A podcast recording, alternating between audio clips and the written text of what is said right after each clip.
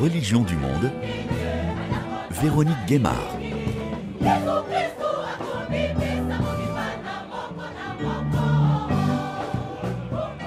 Bonjour à tous, Religion du Monde est à Kinshasa pour vous faire vivre les attentes des Congolais à l'arrivée du pape François qui entame ce mardi 31 janvier une visite en République démocratique du Congo, pays de 110 millions d'habitants qui compte le plus grand nombre de catholiques d'Afrique.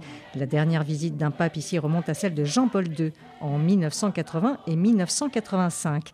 Les attentes sont nombreuses et les espoirs de paix immenses alors que le conflit s'envenime dans l'est du pays, du nord au sud Kivu et en Ituri, et que les Congolais font face à un quotidien difficile, alors que l'élection présidentielle doit se tenir en décembre. Bienvenue dans votre émission.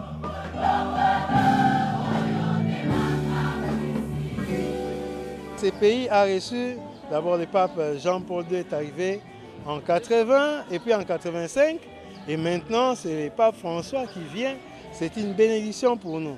Mais ce n'est pas seulement profitable à nous, même pour nos, voisins, les pays environnants. L'abbé Kola Lubamba est le maestro, le chef de la chorale qui va chanter lors de la grande messe du pape François qui se tiendra mercredi matin à l'aéroport Ndolo, près du centre de Kinshasa, transformé en immense chapelle. Mireille est choriste, soprano, elle vient à une de ses dernières répétitions. Nous préparons l'arrivée du pape, ça fait la joie. Depuis qu'on avait commencé la répétition, nous évoluons très bien, tout évolue bien et puis euh, je sais qu'on va très bien chanter. Nous savons que l'accueil du pape, ça sera vraiment chaleureux, très chaleureux. Il y a beaucoup de chants, nous chantons en français, en lingala, en kikongo, en swahili et à chiluba. Donc il y a le langue nationale, nous, chantons dans toutes les langues. Il y a aussi les chants en latin, comme les credo in deum. Alors c'est vraiment bien.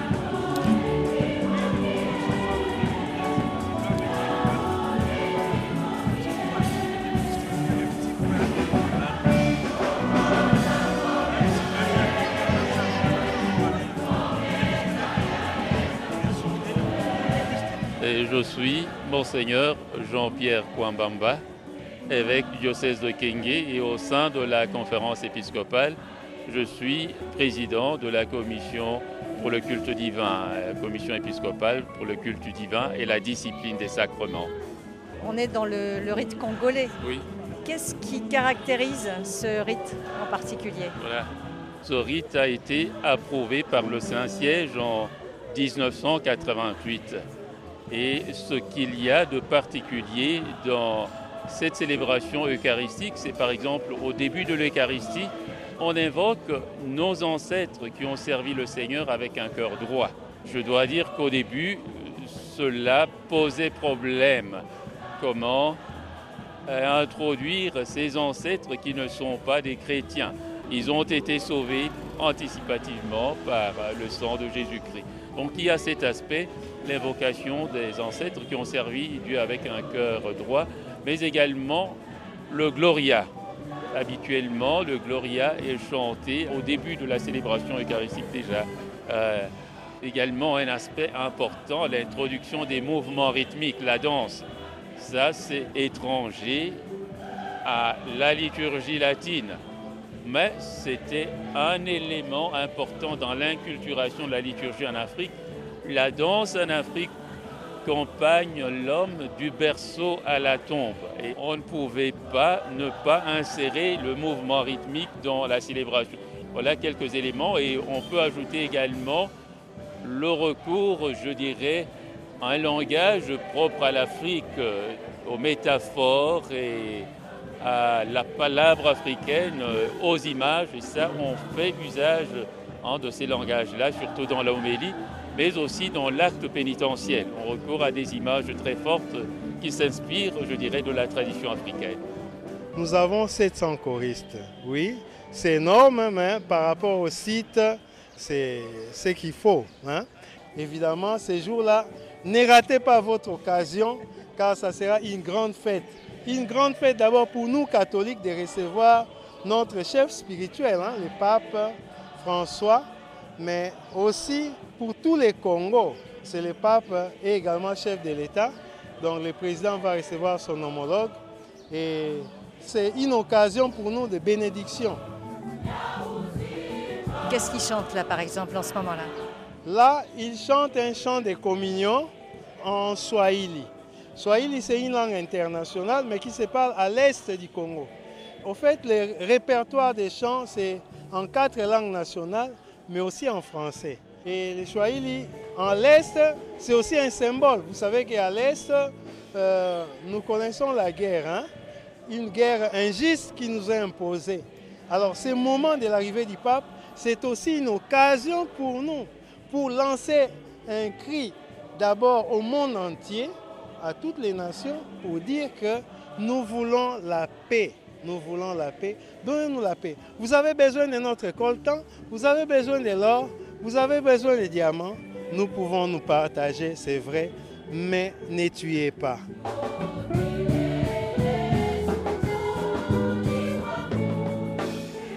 L'abbé Léonard Santadi est le recteur de l'Université catholique du Congo. Il sera présent pour la venue du pape François. il se souvient avec émotion de la venue de Jean-Paul II en 1980 et 1985, à l'époque de Mobutu.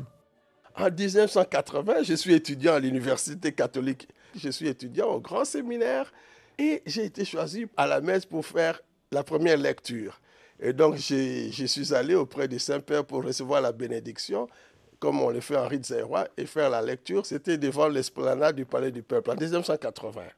En 1985, il arrive au mois d'août, je venais d'être ordonné le 1er août, et quand il arrive, euh, deux semaines après, alors le cardinal Maloula demande aux jeunes qui venaient d'être ordonnés de célébrer aussi, euh, d'être en premier plan euh, aux côtés du pape. Alors, donc, j'ai vécu, j'ai eu la chance de vivre ces deux visites. la première comme un jeune étudiant qui fait la lecture à la messe, la deuxième comme jeune prêtre qui célèbre à côté, là, tout près du Saint-Père. Et donc, c'est des souvenirs inoubliables. C'est pourquoi j'invite les jeunes à vivre cet événement, à être là, parce que ce sont des choses qui marquent l'histoire d'un jeune homme, l'histoire, mais aussi d'un peuple, d'une nation. Je me rappelle les paroles fortes du pape Jean-Paul II. justement, de quoi vous vous souvenez? Qu'est-ce qui vous a marqué dans ce qu'il a dit? C'est lui qui a inauguré la tradition de saluer dans les quatre langues nationales. Nous-mêmes, nous sommes là, Congolais, mais quand nous parlons, nous saluons dans une des langues nationales. Il a salué à Lingala, en Chiluba, en Swahili, en Kikongo, pour dire qu'il nous a fait vibrer. Bon, voilà, il vient de loin, mais bon. Et je me rappelle, il avait eu une grande rencontre avec les intellectuels, les universitaires, en 1980, et il a dit cette phrase que je garde. L'ancienne devise de votre université, c'est Par ta lumière, je cherche la lumière eh bien, je demande que vos recherches soient un chemin de lumière pour votre peuple, pour votre nation. Et il a ajouté, votre nation est une nation qui a de grandes potentialités. Je crois et j'espère que vous serez vraiment à même, avec la grâce de Dieu, de bâtir une grande nation. Alors là, c'est resté, c'est resté en nous la lumière qui chasse les ténèbres, les antivaleurs corrosives pour la société aujourd'hui. Eh, tout ce qu'on décrit, la corruption, la corruption, l'injustice, les tripatouillages parfois des élections euh, et tout cela. C'est ce que vous attendez du pape François. Ah oui, c'est ce que nous attendons du pape François, des paroles fortes comme il a l'art de le faire, cet homme charismatique et prophétique. Nous attendons de lui ces paroles fortes pour nous dire quelque chose à nous, Congolais, en ce moment précis de l'histoire de notre pays où on est pris par des interrogations, on est pris par, voilà, comment bâtir un Congo autre que ce que nous vivons, nous voyons aujourd'hui, eh bien nous attendons ces paroles fortes qui donnent un coup de pouce à l'histoire.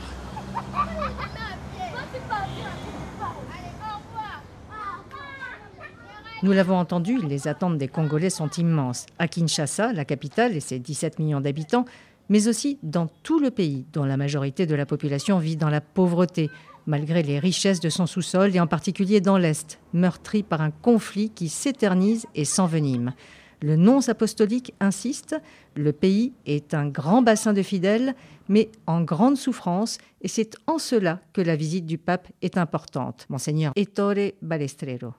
Le Congo, la RD Congo, est le pays africain avec le plus grand nombre de catholiques dans toute l'Afrique. C'est-à-dire, on calcule qu'il y aura plus ou moins 43% de la population catholique, ce signifie autour de 45 millions. C'est aussi, au niveau mondial, je pense, le septième pays en termes de nombre de catholiques. Et je dirais aussi qu'il y a une histoire très forte entre l'Église catholique et le Congo. Ce sont déjà 500 ans d'évangélisation. Comme le pape a dit, ici, l'évangélisation, la foi, c'est vraiment enraciné et entrer vraiment en dialogue avec la culture locale. Et en ce sens-là, on doit penser que le premier évêque de l'Afrique noire venait de la République du Congo. Bien entendu que les frontières étaient différentes des frontières, mais ça c'est significatif. Et il y a des problèmes qui sont centrales dans la vie du pays, qui il semble avoir élu domicile en air de Congo, et qui sont des problèmes que le pape et l'Église souvent euh, a touchés pour donner un esprit, un élan une lumière. On pense au problème de la paix, du développement, de migration, de la corruption, de la protection de l'environnement. Ce sont tous des sujets que, je dirais, l'Église a touchés, le magistère du pape a touché, mais que l'Église ici vit sur sa propre chair. Il y a la violence à l'Est et nous avons des prêtres et des sœurs qui restent là-bas et qui sont devenus le catalyseur de tous les aides en termes alimentaires, de vestiaires, de médecine et qui sont le distributeur. Quand on pense que nous avons des sœurs, une communauté, par exemple, gère un hôpital, il y avait les bombes qui précisément tombaient dans leur petit village proche de Rutshuru. Ils ont dit, si nous partions, cette personne dans l'hôpital va mourir. Le pape voudrait aussi, je dirais, condamner toutes ces atrocités qui encore sont perpétuées ici et demander pardon à Dieu pour tout ce qui se passe encore. Et je dirais aussi inviter les Congolais à tourner la page, c'est-à-dire le Congo s'appelle comme ça du fleuve Congo. Donc toute cette grande fleuve en pleine de haine, de vengeance, doit être invité à entrer dans nos mers l'océan un peu plus grand. Un océan qui reconnaît la nécessité de faire justice, mais qui s'ouvre aussi à la réconciliation. Je dirais de donner une chance à la paix, pas de se résigner à la violence. Et donc la réconciliation est très importante. La devise de la visite précisément est tous réconciliés en Jésus-Christ. L'archevêque de Kinshasa, Monseigneur Fridolin Ambongo, a été fait cardinal par le pape François en 2019, qu'il va donc accueillir dans la capitale congolaise. J'attends cette visite du pape comme un moment de grand honneur que le pape fait à moi et à l'ensemble du peuple congolais. Surtout la période actuelle où le peuple est dans cette situation de souffrance, de misère multiforme, qu'une personnalité, une autorité morale mondiale comme le pape vienne ici, c'est vraiment un moment de grand réconfort et un moment de valorisation pour le peuple. Le pape devait se rendre à Goma dans sa visite initiale euh, en juillet, qu'il n'a pas pu effectuer. Il n'ira pas à Goma, c'est une grande déception euh, à Goma pour les personnes qui vivent à l'Est et notamment les, les victimes. Goma, pour nous, symbolise la complexité des situations que notre peuple vit à l'Est, que ce soit la misère sociale, que ce soit les conflits armés, que ce soit les catastrophes naturelles, c'est vraiment représenté, symbolisé par la ville de Goma. C'est pourquoi nous étions tout heureux d'apprendre que le pape est allé là-bas. Malheureusement, il ne peut pas y aller pour raison de, euh, de sécurité. Il ne peut pas, à cause de la situation qui provoque là-bas. Mais le pape, dans son souci pastoral, ne les a pas oubliés. Dans l'organisation, il y a toute une délégation de victimes de la violence à l'Est. Il y a un groupe de plus de 60 personnes qui viendront ici et il va les recevoir, il va parler avec eux et il va les bénir. Nous avons déjà au Congo depuis 30 ans la présence de la communauté internationale représentée par, au début c'était la MONUC et ensuite la MONUSCO. Mais malheureusement, nous avons l'impression que cette présence ne change pas grand-chose. La communauté internationale connaît le problème du Congo, connaît la nature de la crise que le peuple congolais est en train de vivre, mais on fait semblant comme si on n'avait pas vu le problème. Nous avons l'impression que la communauté internationale a un agenda. Même si euh, personne ne le dit ouvertement, on a l'impression qu'il y a un agenda. qui est en train de se mettre en place et c'est un agenda en défaveur du Congo. Et nous, dans notre rôle de pasteur, de prophète, nous ne cessons de dénoncer cette forme d'hypocrisie. Parce que nous n'arrivons pas à comprendre que ce qui se passe à l'est de notre pays, toute la communauté internationale, les Nations Unies, se déclarent impuissantes devant un petit groupe de bandes armées. Ça, ça nous, étonne. Alors que si nous voyons la situation de l'Ukraine, il y a un pays qui l'a agressé, mais on met des moyens pour que l'ordre puisse revenir. Tandis que chez nous, la communauté internationale se déclare impuissante. Et là, pour nous, ça nous révolte. Ça veut dire que le voyage du pape va permettre de mettre l'accent sur ce qui se passe dans le pays? Nous avons la certitude que le pape Rien que sa présence ici au Congo, cette visite permettra de mettre la situation du Congo au cœur de l'attention de la communauté internationale. Et le pape trouvera, nous espérons aussi, le mot juste pour parler de la situation du Congo, s'adresser aux dirigeants, ceux qui peuvent influer sur l'évolution de la situation au Congo, y compris ce qu'on appelle la communauté internationale.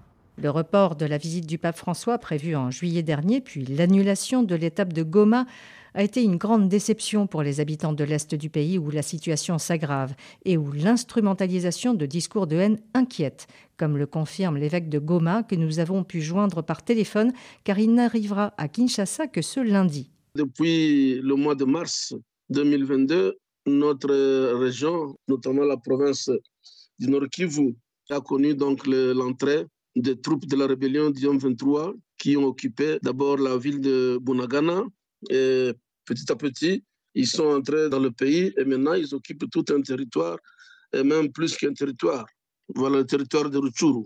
Et ils sont pas très loin de Goma. Ils sont pas très loin, la ville est presque encerclée quoi avec tous ces groupes euh, armés. Alors vous-même, vous êtes euh, l'évêque de Goma et dans votre diocèse, euh, il y a des paroisses qui sont concernées, qui sont dans les zones qui sont prises par différents groupes, dont le M23 oui, justement, ça c'est le problème que je connais pour le moment sur le plan pastoral. Je compte aujourd'hui huit paroisses qui sont dans le territoire, la zone occupée par les troupes de, de la rébellion du M23. Au moins sur le plan de la pratique religieuse, dans le culte, on leur laisse la liberté d'organiser les célébrations eucharistiques dans les messes, mais le problème c'est la vie la vie des gens. On a l'impression que les gens sont pris un peu en, otage, quoi. Ils sont pris en otage, ils ne sont pas libres d'aller où ils veulent, sans autorisation, même pour aller au champ, sans oublier les, morts, quoi, et les massacres dans cette, région-là. C'est le drame, quoi. Comme évêque, je ne peux pas me rendre dans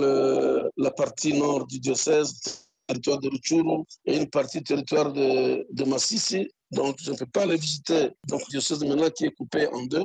Alors j'aimerais que le, Saint-Père puisse vraiment donner un message pour inviter à l'arrêt de la guerre afin que nous puissions vivre dans la paix, la concorde et la cohésion, qu'on soit dans la liberté de pouvoir se déplacer, de faire son travail comme il le faudrait. Voilà pour moi les attentes par rapport au message que donnera le Saint-Père.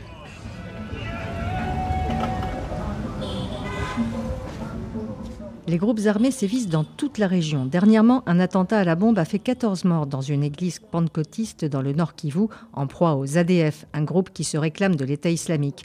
Plus d'une centaine de groupes armés ont été recensés, dont le M23, accusé d'être soutenu par le Rwanda et qui a multiplié ses offensives depuis un an. Henri Mouria est le directeur de la Commission épiscopale pour les ressources naturelles de la SENCO. Il dénonce le pillage des ressources du pays sur le dos des populations vous avez ce pays-là que les gouvernants ont appelé pays solution parce que sur le plan mondial, on est face à ce changement climatique et donc il faut trouver la solution qui est à la fois naturelle et humaine, si je peux dire. Humaine parce qu'on doit changer de comportement, mais naturelle parce qu'on doit recourir à des euh, ressources naturelles, notamment la forêt et la biodiversité qui est, qui ne peut pas être protégée quand on est en guerre comme ça. Maintenant, par exemple, vous avez suivi que le M23 a encore euh, accéléré, il veut prendre d'autres positions, et que les FARDC les ont poussés vers le parc de Virunga. Vous avez la biodiversité qui va être mise en mal. Mais en même temps, à côté de ressources naturelles comme la forêt, vous avez la question des énergies euh, propres, qui demandent un certain nombre de minéraux que la RDC a. Parmi ces minéraux, vous avez bien sûr euh, le cobalt, et le cuivre aussi, qui est dans le sud-est, au Katanga. Mais vous avez aussi le lithium, qui est là-bas, qui n'a pas encore commencé à être exploité. Quand vous allez plus au nord, là où vous avez euh, la guerre maintenant, vous avez le coltan, vous avez la cassitérite, mais vous avez aussi des terres rares, surtout dans la partie où se trouve maintenant le M23. Donc on a, par exemple, euh, à l'ouest, c'est là qu'il y a des terres rares qui sont disputées de part et d'autre à un certain moment, on se demande si ce sont les Américains ou les, les Allemands qui vont exploiter, ou ce sont les Russes. Alors il y a ce positionnement-là, ou ce sont aussi les Chinois. Donc voilà tout ça. Alors les gens se posent la question, est-ce qu'on va demander à la RDC de protéger ses ressources, de livrer ses ressources, pendant que les populations congolaises sont en train de mourir de ces conflits? Voilà un peu la situation que le pape trouve ici. Et on espère que son message peut interpeller les gouvernants du monde. Quand vous regardez ce que le pape a fait à travers euh, l'encyclique Laudate aussi. La préoccupation écologique euh, de l'Église, en tout cas euh, du pape. Oui, dans cette encyclique, vous vous rendez bien compte que le pape se focalise sur une écologie intégrale, qui n'est pas seulement une écologie qui concerne la nature, mais qui concerne aussi les humains et le social. Comme il a évoqué, par exemple, que le bassin du Congo est le deuxième poumon de la planète, ne fût-ce que pour cela, on le sent proche de nous et on espère qu'il va bien porter notre message. On ne comprendrait pas qu'on veut sauver la planète avec toutes les ressources qu'on a, mais en même temps, on est tué par des armes qui sont fabriquées par ceux qui polluent le plus et qui veulent que nous puissions protéger pour la vie du monde entier. C'est paradoxal, non? C'est un peu ce message qu'on voudrait lancer. Et puis avant ça, c'est le message de bienvenue au pape François. Cette situation sévit dans l'est du pays, du nord comme au sud, comme le dénonce monseigneur Sébastien Mouyengo, l'évêque d'Ouvira, au sud Kivu. D'abord, cette insécurité, ce manque de paix, pas seulement là sur les montagnes. Ce qu'on vit à l'est, madame, moi, je n'arrive pas à comprendre. Les gens qui se tuent facilement, c'est vraiment un déni de l'humanité. Vous avez ce qu'on appelle les milices Maï difficile de les dénombrer. Vous avez les milices du Rwanda, de Burundi. Donc le M23 Et M23, ils sont partout ces gens-là. Ils sont infiltrés dans tous ces groupes-là. Et puis il y a les FARDC bien sûr et la police qui essaient de faire quelque chose. Mais la situation est très complexe, très complexe. Il n'y a pas que les, les milices, il y a aussi le problème des routes. Aujourd'hui, il n'y a pas de routes. C'est coupé, c'est coupé. Et chez nous, là, beaucoup de gens ont créé des milices pour accéder au pouvoir. Et pour accéder aux richesses. Et aux richesses. Donc la première cause de la guerre, ce sont les richesses. Ce sont les richesses. Les ressources naturelles, que ce soit les bois, l'or, coltan, diamant, tout ce que vous voulez. Donc il y a un besoin d'un message de paix, mais évidemment ça ne va pas résoudre le problème. Le pauvre pape, tout ce qu'il peut faire, c'est nous exhorter à la paix. C'est ce que nous faisons tous les jours. Mais ici, le grand problème, c'est ce que j'appelle le problème de conversion de cœur. Je m'excuse, mais moi j'ai dit à mes chrétiens, nous pouvons nous enfermer dans les églises pour prier, prier, si nous ne décidons pas de jeter les armes. Il n'y aura pas de paix. Et c'est ça la conversion qu'on attend. La plupart de nos, nos, gens qui sont au pouvoir sont des chrétiens. On leur dit ça. Il faut que l'État soit présent. L'État n'est pas présent là-bas. Et madame, je vous dis, et je l'ai toujours dénoncé, ceux qui font la guerre là-bas ne sont pas là-bas. Les tireurs de ficelles, comme on les appelle, sont ici à Kinshasa, soit à Kigali, soit à Bujumbura, soit à Washington, soit à Bruxelles, soit à Paris. Vous pouvez vous imaginer les gens qui n'ont rien à manger, mais il ne manque pas de, de, de, des armes, il ne manque pas de munitions. Vous pouvez vous, vous imaginer, il n'y a pas de route. Comment les munitions arrivent là-bas? La plupart de ceux qui nous dirigent ici ont massacré, ont tué. On les a remis au pouvoir. Au pays des crimes et des martyrs, Monseigneur Mouziro, 25 ans après, un sacrifice pour rien. Et j'en appelle exigence à la création d'un tribunal pénal international pour la République démocratique du Congo. Nous sommes en train de voir avec nos amis jésuites pour que cette expression sorte de la bouche du pape. des gens qui ont tué continuent à nous diriger et on ne s'en sortira pas.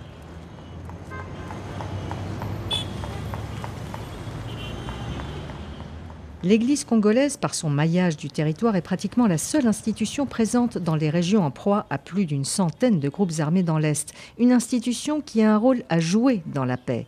L'Église, présente depuis 500 ans, comme le rappelait le nonce apostolique, un poids considérable en République démocratique du Congo. L'institution était du côté des colonisateurs, mais s'est retournée contre eux et a été un moteur dans l'ouverture à la démocratie après l'indépendance, comme l'explique l'historien Isidore Ndaiwel.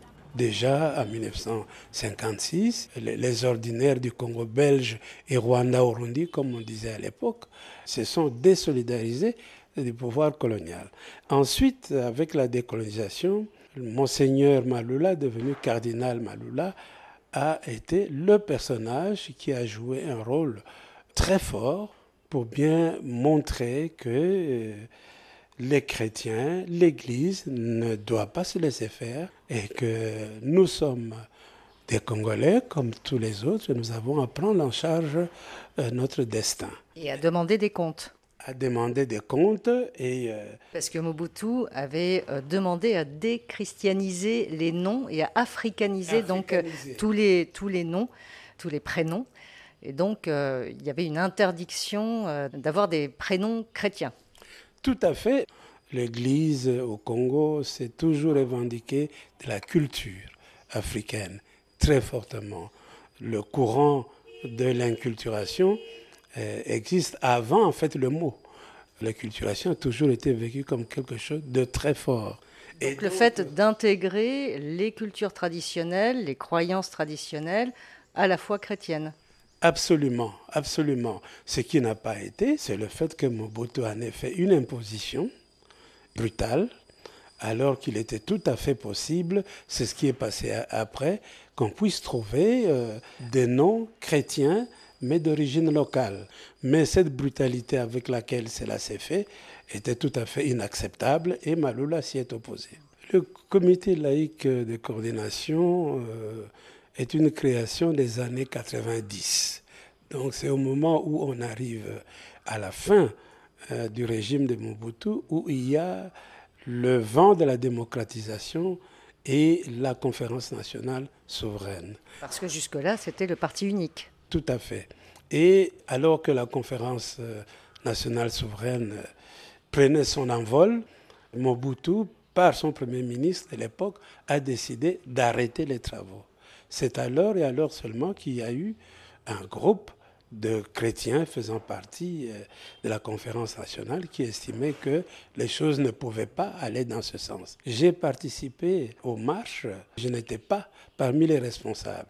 Je le serai plus tard, en 2017, en 2018, lorsque on arrivera à, à une situation similaire où le président en place, après deux ans de mandat, à présenter des velléités, de chercher à faire en sorte qu'il y ait un troisième mandat.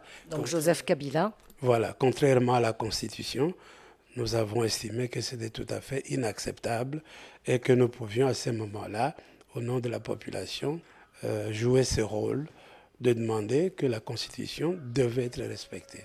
Le cardinal Monsengo, qui est une figure importante euh, en République démocratique du Congo, qui lui a été euh, aussi un des grands contestataires, lui-même a été un des artificiers, on va dire, de ces accords de la Saint-Sylvestre qui ont été signés donc le 31 décembre 2016 qui vont stipuler qu'il n'y aura pas effectivement de troisième mandat et que des élections auront bien lieu rapidement. Euh, tout à fait. Quand on parle de Monsengo, J'aime rappeler, puisqu'on parle de la visite du pape, que c'est l'évêque qui a eu son ordination épiscopale ici à Kinshasa lors de la visite, la première visite de Jean-Paul II en 1980. Donc euh, c'est quand même assez symbolique. C'est également lui qui a présidé aux travaux de la conférence nationale souveraine. Et puis effectivement, lorsqu'on en est arrivé à cette phase, il a joué de tout son poids sur les accords de la Saint-Sylvestre. L'épiscopat a été le plus loin possible, mais ça n'est tenu au résultat présenté par les officiels. nous avons eu euh, cinq ans de présidence du président Tshisekedi, une présidence tout à fait normale, et les évêques ont fonctionné dans ce contexte. Donc, ce qui montre très bien que l'Église arrive à respecter ses limites et n'a pas pris la tête d'un mouvement de contestation quelconque. Le cardinal Ambongo, lui aussi, est très impliqué. Je pense que nous sommes dans un changement, dans la continuité d'insistance sur la justice, sur le respect de l'homme, mais également sur l'unité du pays et sur euh, la lutte contre ce que notre population appelle ici la balkanisation, c'est-à-dire le fait de la remise en cause de l'unité nationale. C'est un discours qu'il porte également. L'Église devrait se recentrer sur les droits sociaux. L'Église devrait reprendre son rôle au centre du village. C'est ce que révèle un rapport récent du groupe d'études sur le Congo. Trésor Kibangula est analyste politique au centre Ebouteli, l'organisation congolaise. Depuis plusieurs années, plusieurs décennies maintenant, l'Église catholique était euh, présente sur la scène politique congolaise avec euh, un activisme très très puissant. Elle a réussi, par exemple, à mobiliser autour d'elle, autour de ses causes qu'elle défendait, mais souvent, on a constaté que l'agenda de l'Église catholique était souvent autour des droits politiques, alors que euh, l'Église catholique, avec son potentiel, avec ses fidèles, avec son influence, pouvait aussi euh, mobiliser sur d'autres questions, mobiliser dans la rue, je vais dire. Ces dynamismes euh, de l'Église catholique pour des droits civiques, on ne les sent pas lorsqu'il s'agit par exemple de, réclamer d'autres droits sociaux comme l'accès à l'eau, comme euh, l'accès à l'électricité. On a des villes, euh, on peut parler même de la ville de Kisangani, troisième ville du pays à l'époque, qui est dans les depuis des mois et des mois, et on sent pas l'Église, même si dans les discours des évêques, souvent il y a des dénonciations des actes de malgouvernance, mais on ne sent pas le même activisme de l'Église, le même élan de mobilisation des populations dans la rue, des villes, des pays pour réclamer l'amélioration des droits sociaux. C'est vrai qu'on ne voit pas, on ne sent même pas la présence de, l'État dans plusieurs euh, parties du pays, à l'est, euh, à l'est du pays, mais l'Église est là. L'Église est présente. Il y a des paroisses euh, un peu partout, partout où il y a des Congolais, dans presque tous les villages euh, de l'Est, il y a une présence de l'Église. Et ça fait euh, quelque chose de, réconfort un peu pour cette population de sentir qu'il y a euh, des prêtres encore dans ces, dans ces contrées-là. Et effectivement, si l'Église catholique pouvait jouer ce rôle de réorganiser encore plus ce que nous on appelle cette nouvelle génération des organisations de la société civile qui euh, articulerait davantage leurs actions autour des droits sociaux, autour de, de la sécurité. Ce serait une bonne chose que c'est concentré activement sur les question politique. C'est vrai que les élections euh, sont importantes, mais il y a autre chose aussi. Il y a la vie des gens qui ont besoin de vivre en sécurité, qui ont besoin d'avoir l'eau potable, qui ont besoin d'avoir une, une, éducation, d'envoyer leurs enfants à l'école. Il y a toutes ces problématiques-là qui attendent peut-être que l'Église, qui est bien ancrée sur le territoire national, puisse se déployer ou accompagner les acteurs de la société civile euh, à travailler sur ces terrains-là. Mais pour le cardinal Fridolin Mbongo, l'Église est bien dans son rôle. Le poids de l'Église au Congo, c'est d'abord un poids social, c'est-à-dire dans l'éducation, dans la santé, dans tout ce qui s'appelle la promotion humaine. L'Église est là. Et dans ces pays, si vous supprimez l'Église, je crois que c'est une partie importante de la population qui va dépérir. Donc l'Église est d'abord dans le social.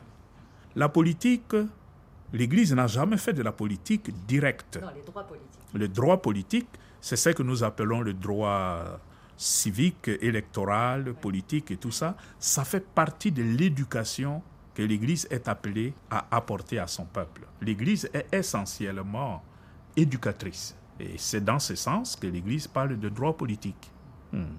L'Église au Congo a un poids social énorme. Je ne sais pas si c'est un poids politique, mais en tout cas un poids social énorme. Le souci de l'Église et tout ce que l'Église fait, c'est tout simplement accompagner son peuple dans sa quête de plus de dignité, de respectabilité et d'humanité. Mais dans cet effort, dans cette quête du peuple pour plus de dignité, il y a beaucoup d'obstacles. Et de fois, malheureusement, c'est de la part de ceux qui sont au pouvoir, qui sont là pour aider le peuple à aller de l'avant. C'est eux qui bloquent le peuple dans son élan. Étant donné que l'Église est du côté du peuple, sacré de friction.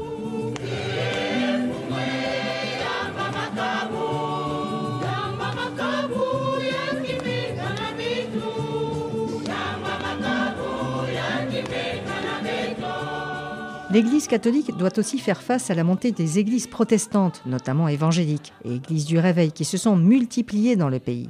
Monseigneur Marcel Outembitapa est le président de la CENCO, la Conférence épiscopale nationale du Congo. Assurément, l'Église se pose des questions sur euh, ces phénomènes des nouveaux mouvements religieux qui naissent dans le respect de la liberté des religions la liberté d'expression d'une quelconque opinion, l'Église essaye de se remettre aussi en question, de se remettre en cause.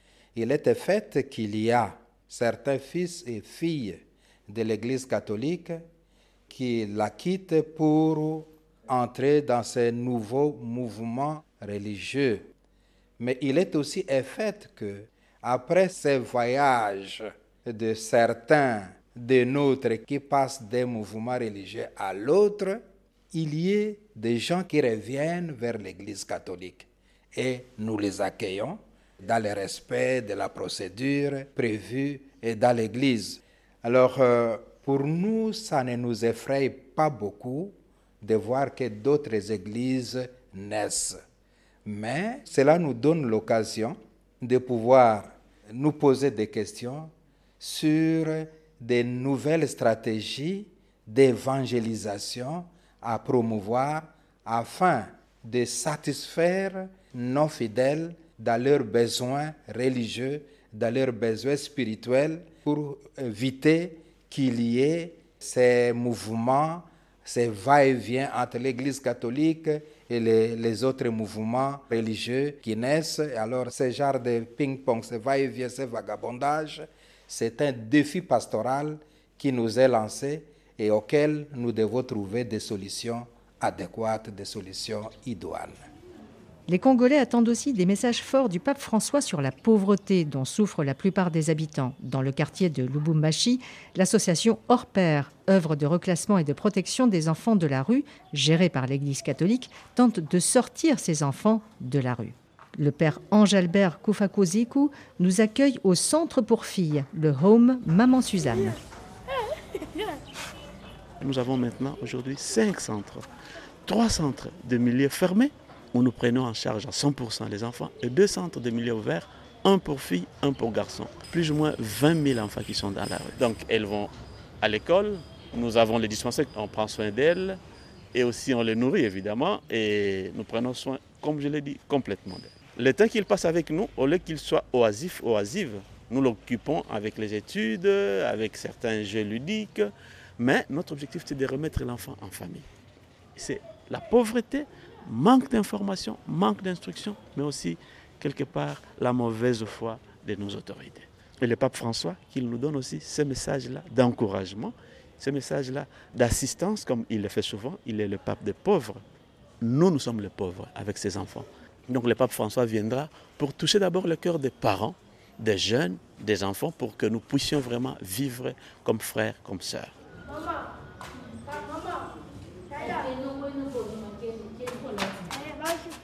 Vous avez quel âge? 14 ans. Dans la rue, je fais 3 ans dans la rue. Parce que ma famille, j'avais chassé moi. On m'a parlé que moi je suis sorcière. Ma petite sœur, j'avais tombé malade. Ma grand-mère, elle m'a dit comme ça que moi je suis sorcière. Et pour cela, on m'a chassé. Moi, dans ma vie, je serai informaticien. Je m'appelle euh, Stani Lukamba et je suis médecin. Les filles qui viennent de la rue présentent euh, beaucoup de problèmes urogénitaux. Les jeunes filles dans la rue vivent que des prostitution. De 8 ans jusqu'à 18 ans. Quand ils passent leur rapport, les ne sont protégés, d'autres ne sont pas protégés. Donc ils n'utilisent pas les moyens préventifs comme euh, les, les préservatifs. Il y a aussi d'autres problèmes de grossesse précoce. Il y a aussi les cas de, des infections sexuellement transmissibles. Certains enfants ont témoigné, ils, étaient accusés de sorciers, hein, accusés de sorcellerie. Mais maintenant, selon mon expérience, je crois que c'est la pauvreté. Le parent, euh, devant une situation qui le dépasse directement, il accuse l'enfant de sorcier, il accuse l'enfant de porte de malheur. Alors, cet enfant-là, on se débarrasse de lui ou d'elle. Et où est-ce que l'enfant se retrouve Dans la rue? Un grand défi que nous avons maintenant à Kinshasa, ce sont les familles dans la rue. Donc, les papas, la maman sont les enfants d'antan de la rue qui ont maintenant mis au monde des enfants qui vivent tout un foyer dans la rue.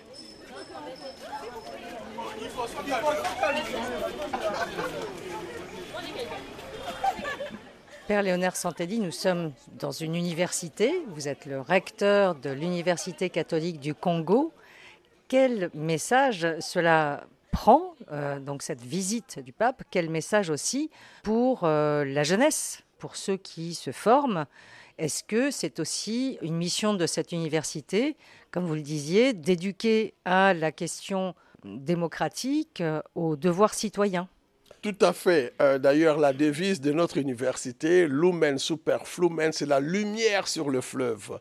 La lumière de la science, la lumière de la raison, mais aussi la lumière de la foi, euh, qui surplombe le fleuve. Le grand destin de ce pays, c'est ce fleuve Congo immense. Et donc, euh, sans cette raison, sans cette lumière, nous ne pourrons pas bâtir le pays. Donc voilà, un appel à la responsabilité, la responsabilisation même de nos jeunes, d'être de lumière dans, dans ce pays, de former des hommes et des femmes, non pas seulement qui ont des diplômes, qui, sont, qui ont la raison, mais aussi qui ont le cœur euh, pour de belles causes, c'est-à-dire vraiment euh, travailler à ne plus être sur les quais de l'histoire, à ne plus pleurer, tout cela, mais à vraiment assumer euh, sa destinée, à regarder l'avenir avec espérance, avec courage, avec engagement. Un engagement que prennent très à cœur des étudiants rencontrés sur le campus de l'université. Professeur Abbé Grégoire Maloba, au monnaie de l'Université catholique du Congo. Alors, les jeunes, en général, quand ils viennent ici, ils viennent d'abord pour apprendre, ils viennent pour acquérir la science. Mais la formation à l'Université catholique n'est pas que scientifique, elle est intégrale pour former vraiment des jeunes qui acquièrent une formation à la fois spirituelle, humaine, morale, tout ce que, politique, tout ce qu'on peut entendre. Et donc c'est des jeunes qui viennent pour être formés vraiment à l'humanisme, je dirais même à l'Ubuntu, pour être des hommes de valeur, des hommes et des femmes dont la société et l'Église ont besoin demain. Moi c'est Samuel, je suis étudiant euh, en économie et développement dans la faculté d'économie et développement. Et euh, mes impressions par rapport à l'arrivée du pape, j'ai dit que ça suscite de l'espoir. Ça montre que euh, notre pays a une certaine importance et a euh, aussi une place dans son cœur au fait. Je pense que le pape doit survoler un peu toutes les conditions que nous vivons ici en RDC. Pour les jeunes en particulier Pour les jeunes en particulier, bien sûr. Toutes les préoccupations liées à l'emploi, parce que nous sommes quand même une, euh, une population caractérisée par une grande majorité de jeunes, donc une main-d'œuvre très importante. Et les papes doivent avoir un regard sur nous et un regard aussi sur les conditions de sécurité de la population, surtout sur ceux qui vivent dans des coins qui connaissent la guerre et tout. Les jeunes qui sont là, ils souffrent dix mille fois plus que nous. Et euh, son arrivée, je pense que ça va vraiment euh, faire une bonne chose euh, pour cette population-là. Lucie, je suis étudiante à l'UCC, euh, la faculté d'économie et développement. Quand il va arriver ici à Kinshasa, qu'il puisse changer certaines choses concernant les enfants de la rue, par exemple. De, nos jours, euh, on néglige plus les enfants de la rue dans le sens que on a les orphelinats, il y a d'autres qui prêchent dans des bus et tout, etc. etc.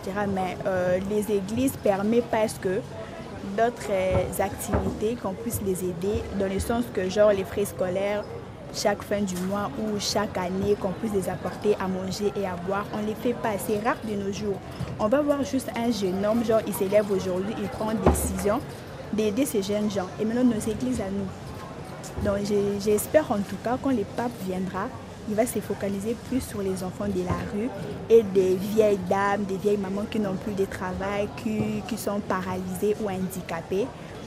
Je vais me spécialiser à la microfinance parce que comme je viens de le dire, je vais plus aider les enfants de la rue. C'est ça ma passion en fait. J'aime quand quelqu'un est en difficulté, je préfère me sacrifier moi-même pour aider la personne. Je peux peut-être créer mon entreprise ou avoir un business qui pourra m'aider, non seulement moi, et permettre à ce que je puisse aider aussi les enfants de la rue. C'est à nous d'abord de prendre nos décisions, de fixer des objectifs avant que les pape viennent nous aider. Oui. Moi, c'est Exosimba, la présidente de la chorale universitaire. J'ai fait les sciences politiques.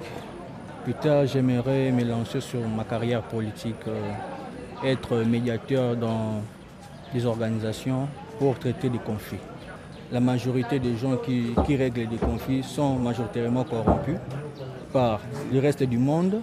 Et je pense qu'avec les valeurs que je suis en train d'apprendre ici à l'université, ça me poussera très loin au sommet de l'État. Pour, euh, pour résoudre ces conflits, qu'est-ce qu'il faudrait alors, selon vous? Pour résoudre les conflits, premièrement, il faut qu'il y ait une bonne instruction dans l'ensemble de l'éducation nationale parce que c'est ça la base du développement d'un pays. Il faut qu'il y ait sur tous les plans un développement pour améliorer les infrastructures sur tous les plans.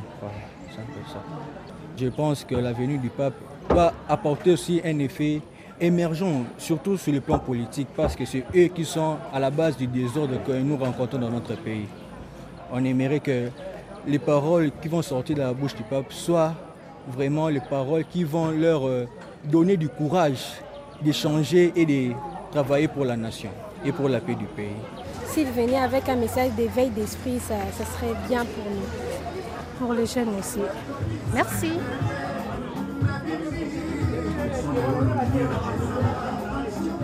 C'est la fin de cette émission réalisée par Alice Ménard avec des reportages et entretiens de Véronique Guémard à Kinshasa où le pape François arrive ce mardi 31 janvier.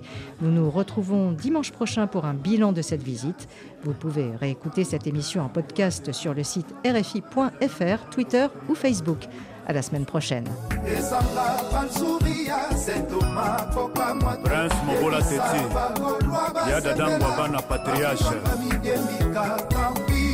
Mami lela ye. Na dekatre na fleuri esika ngai nazalaki.